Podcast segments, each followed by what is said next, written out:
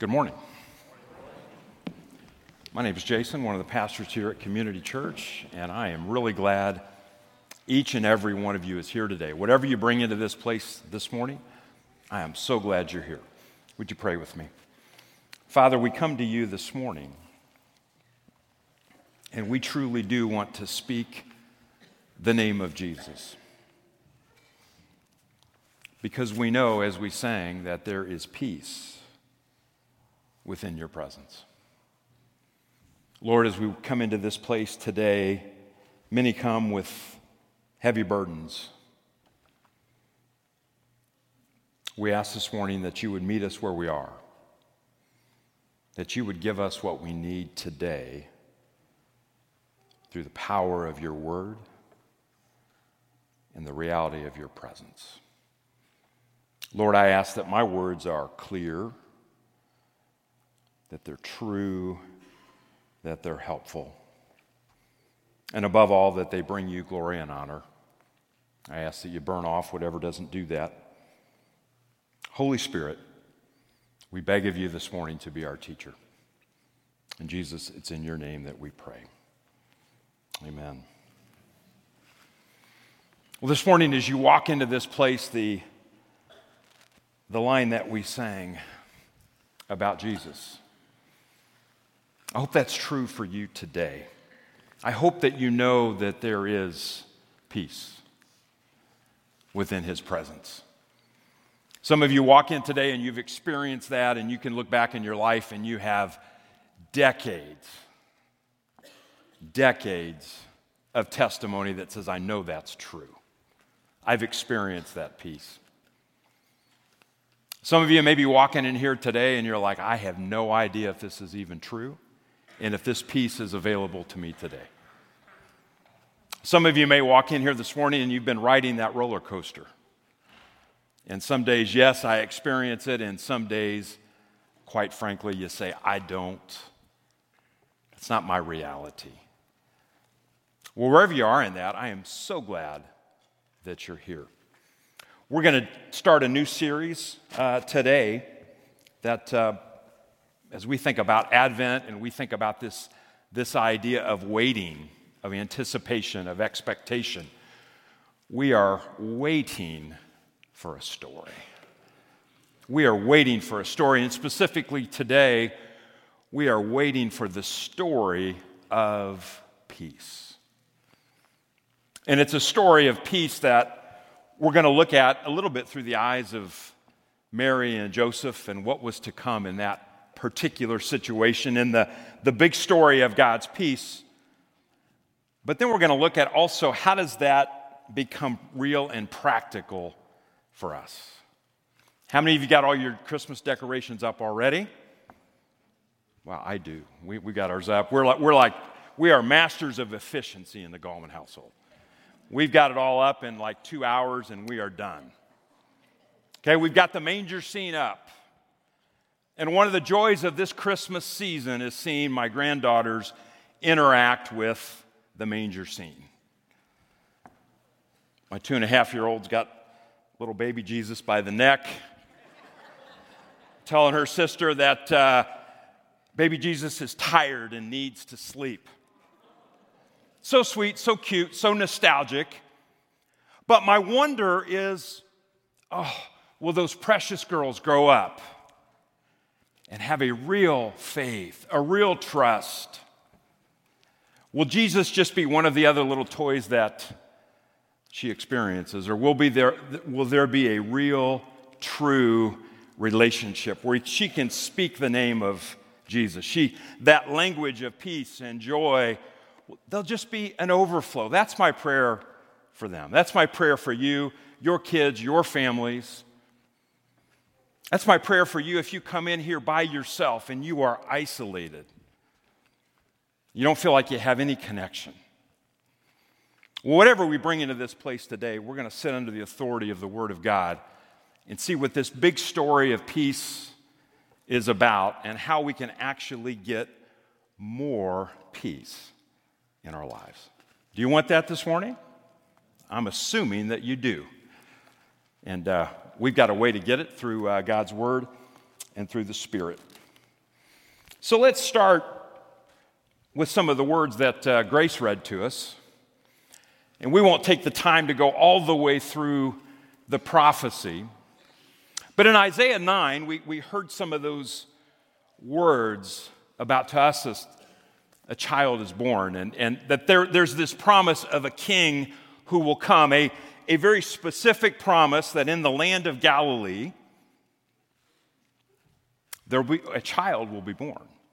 And that child will grow up, and on his shoulders the government will rest. Oh my goodness, do we need a Savior?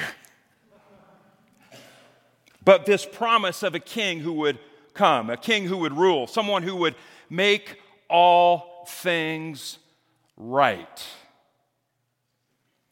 What a yearning, what an expectation, what a hope. As we look out in our world today, I believe we all have that same yearning, that same hope that there would be someone who would make things right, who would bring about a peace that would be eternal. So, whether we look at it world events, whether we look in our community, or whether we look in our own families and our own hearts and we see an absence of peace, we are waiting for this story of peace to be fulfilled. So, we look back and we can start the story with this prophecy of Isaiah, but then we're going to see very quickly in the story of Mary and Joseph that we find in Luke that a piece of this is going to be fulfilled. So I would invite you to turn to Luke chapter 1. We have the young couple, Mary and Joseph, betrothed to be married. This is around 700 years or so after this prophecy from Isaiah. And hear these words from the Gospel of Luke, chapter 1, verse 26. In the six months of Elizabeth's pregnancy, God sent the angel Gabriel to Nazareth, a town in Galilee, to a virgin pledged to be married to a man named Joseph, a descendant of David. The virgin's name was Mary. The angel went to her and said, Greetings, you who are highly favored. The Lord is with you. So we're in the town of Nazareth in Galilee.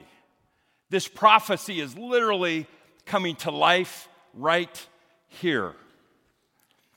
Now, as Laura asked us, have you ever been wrong about anything? I, probably everybody that lived around that time was wrong about how this would be fulfilled.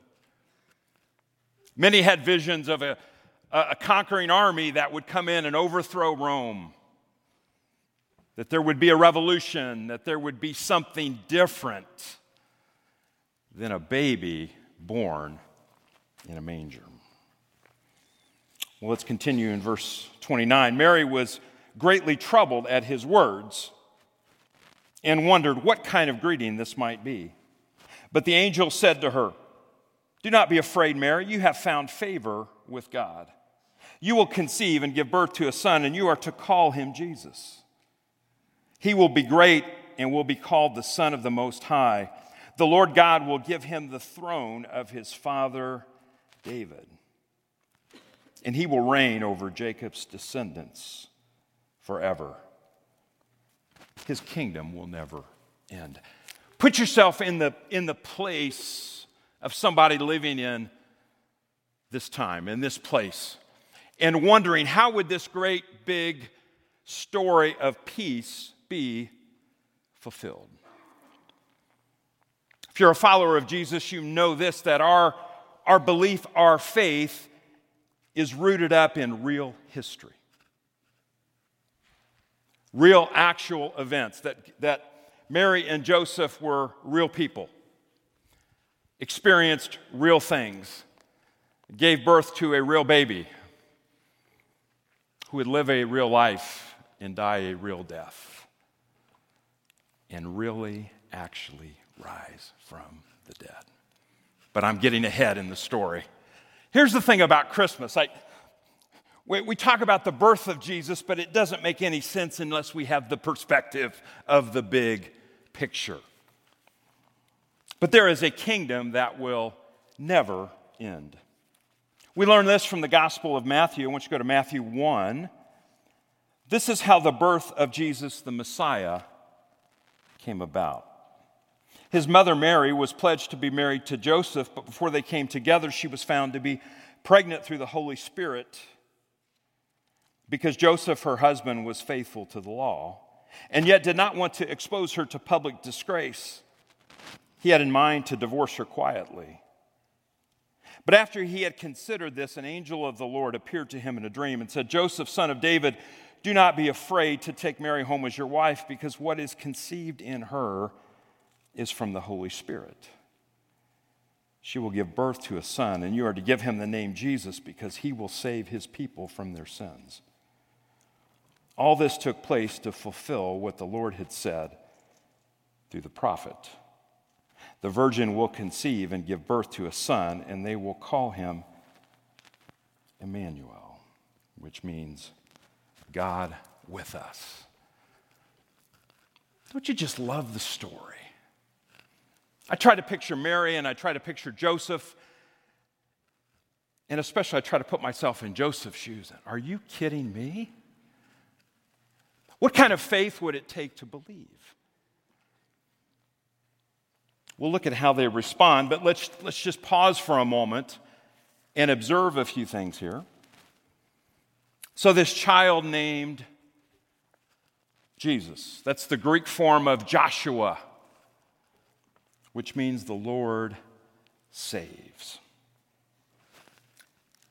Peace would come through God breaking through human history, dwelling with his people and saving us from our sins. So let's look carefully at how Mary and Joseph respond. Take you to Luke 146.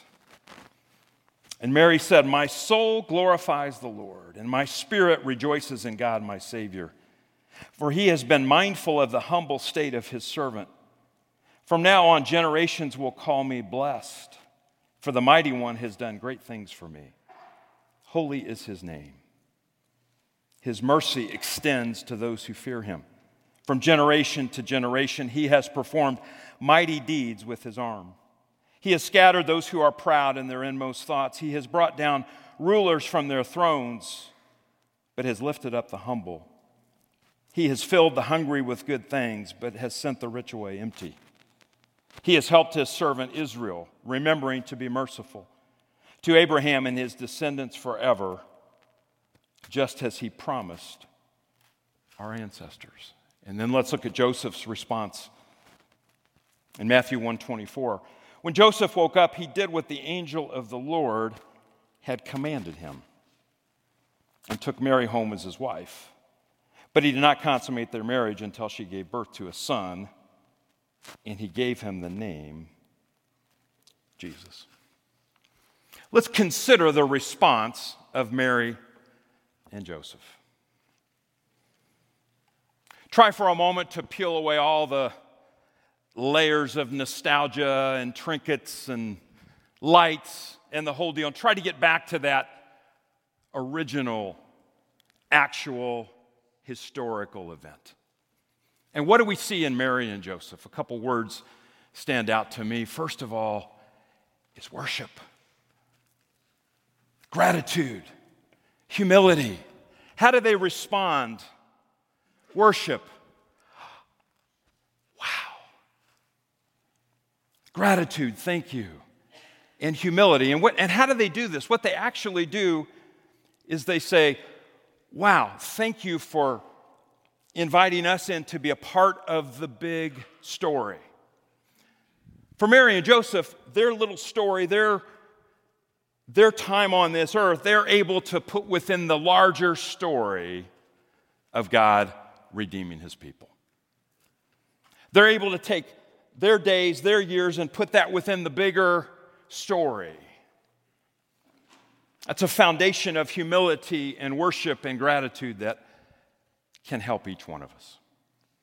You see, what's the opposite of that? The opposite of that is pride, which would say, My story is the big deal. And God's just a little bit of my story. And I want to put God inside my story. So let me ask you this morning what's the bigger story for you? Is it God's story and you're a part of it? Or is it your story and God's just a little bit of it?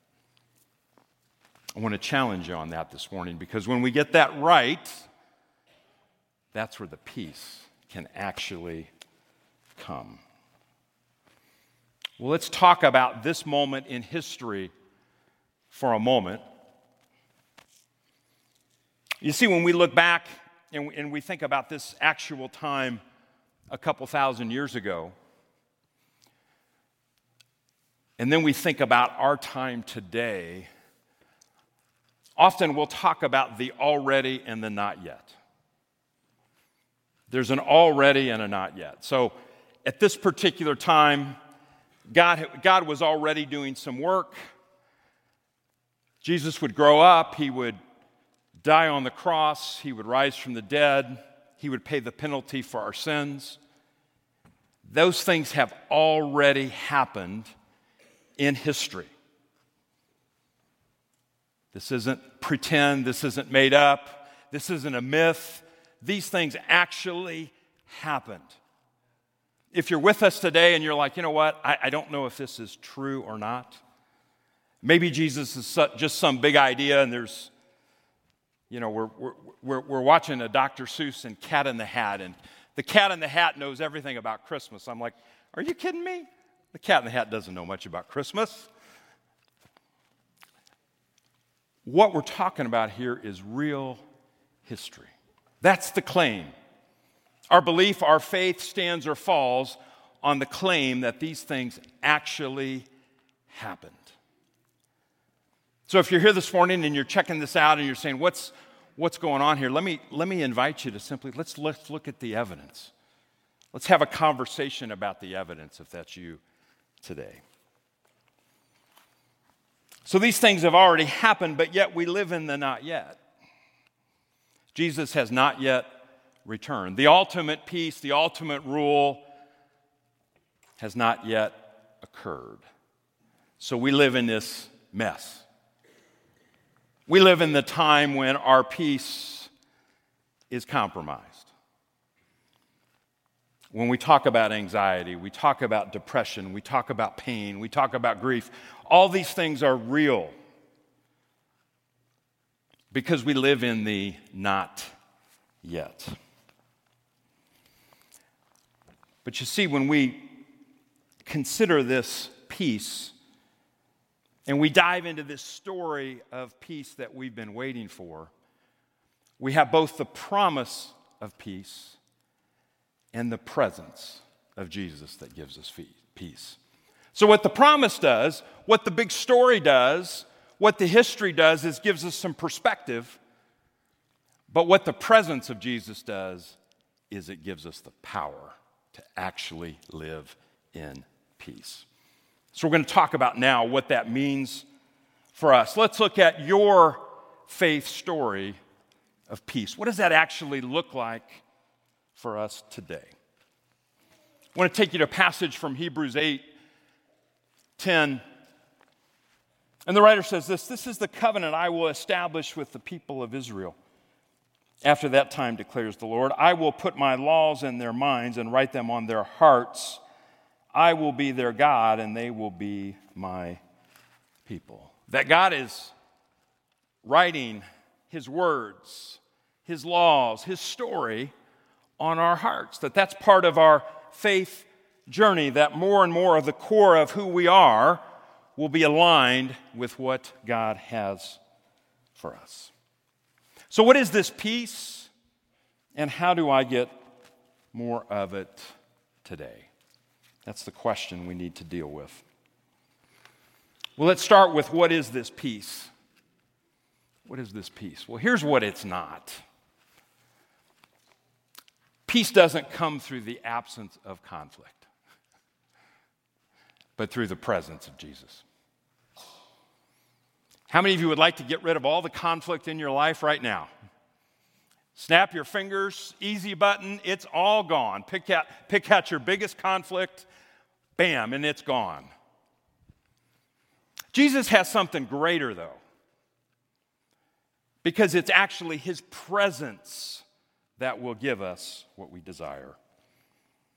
John 14, 27, Jesus says this Peace I leave with you, my peace I give you. I do not give to you as the world gives. Do not let your hearts be troubled, and do not be afraid. If you're a follower of Jesus, you will have trouble. You will have hardship. You will have things that you don't understand. But Jesus promises a peace with him. The Apostle Paul will talk about this peace. I want to take you to Romans 5 1.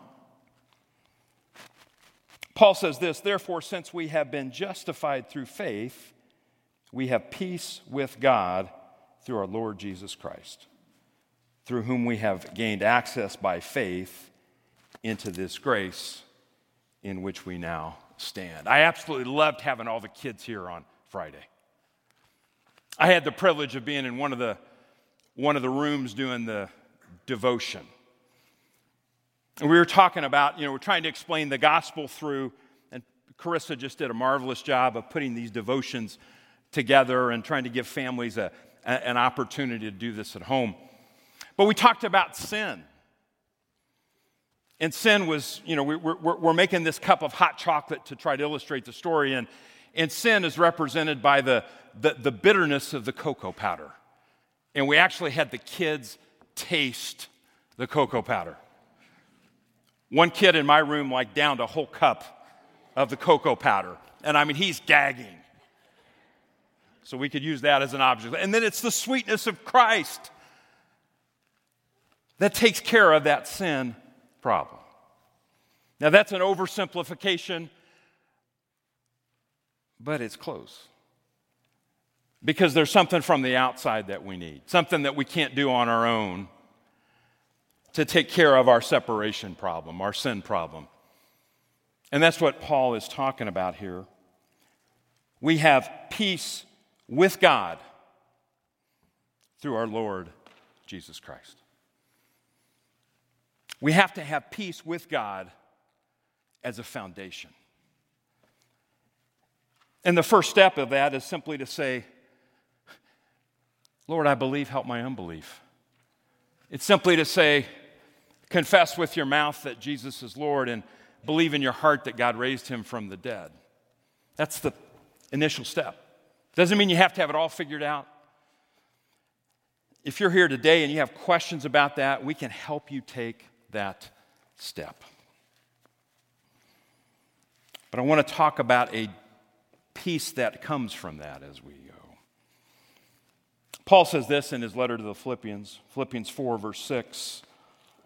He says, Do not be anxious about anything, but in every situation, by prayer and petition with thanksgiving, present your requests to God, and the peace of God, which transcends all understanding, will guard your hearts and your minds in Christ Jesus. What a prayer.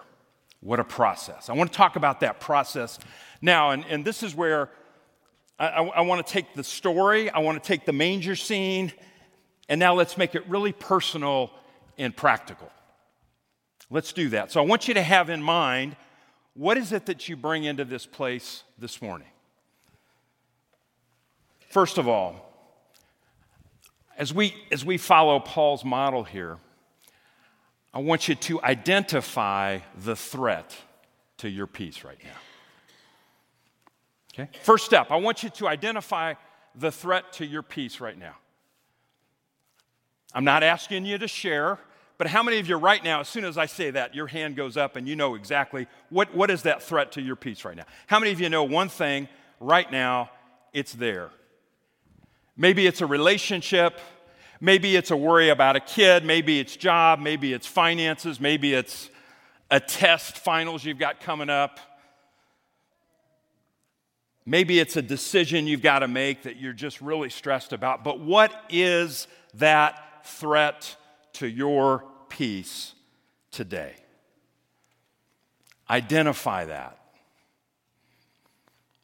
I love the totality of Paul's prayer. What does he say? Don't be anxious about most things. but in some situations. There's a totality to the promise. He says, Don't be anxious about anything, but in everything. Now,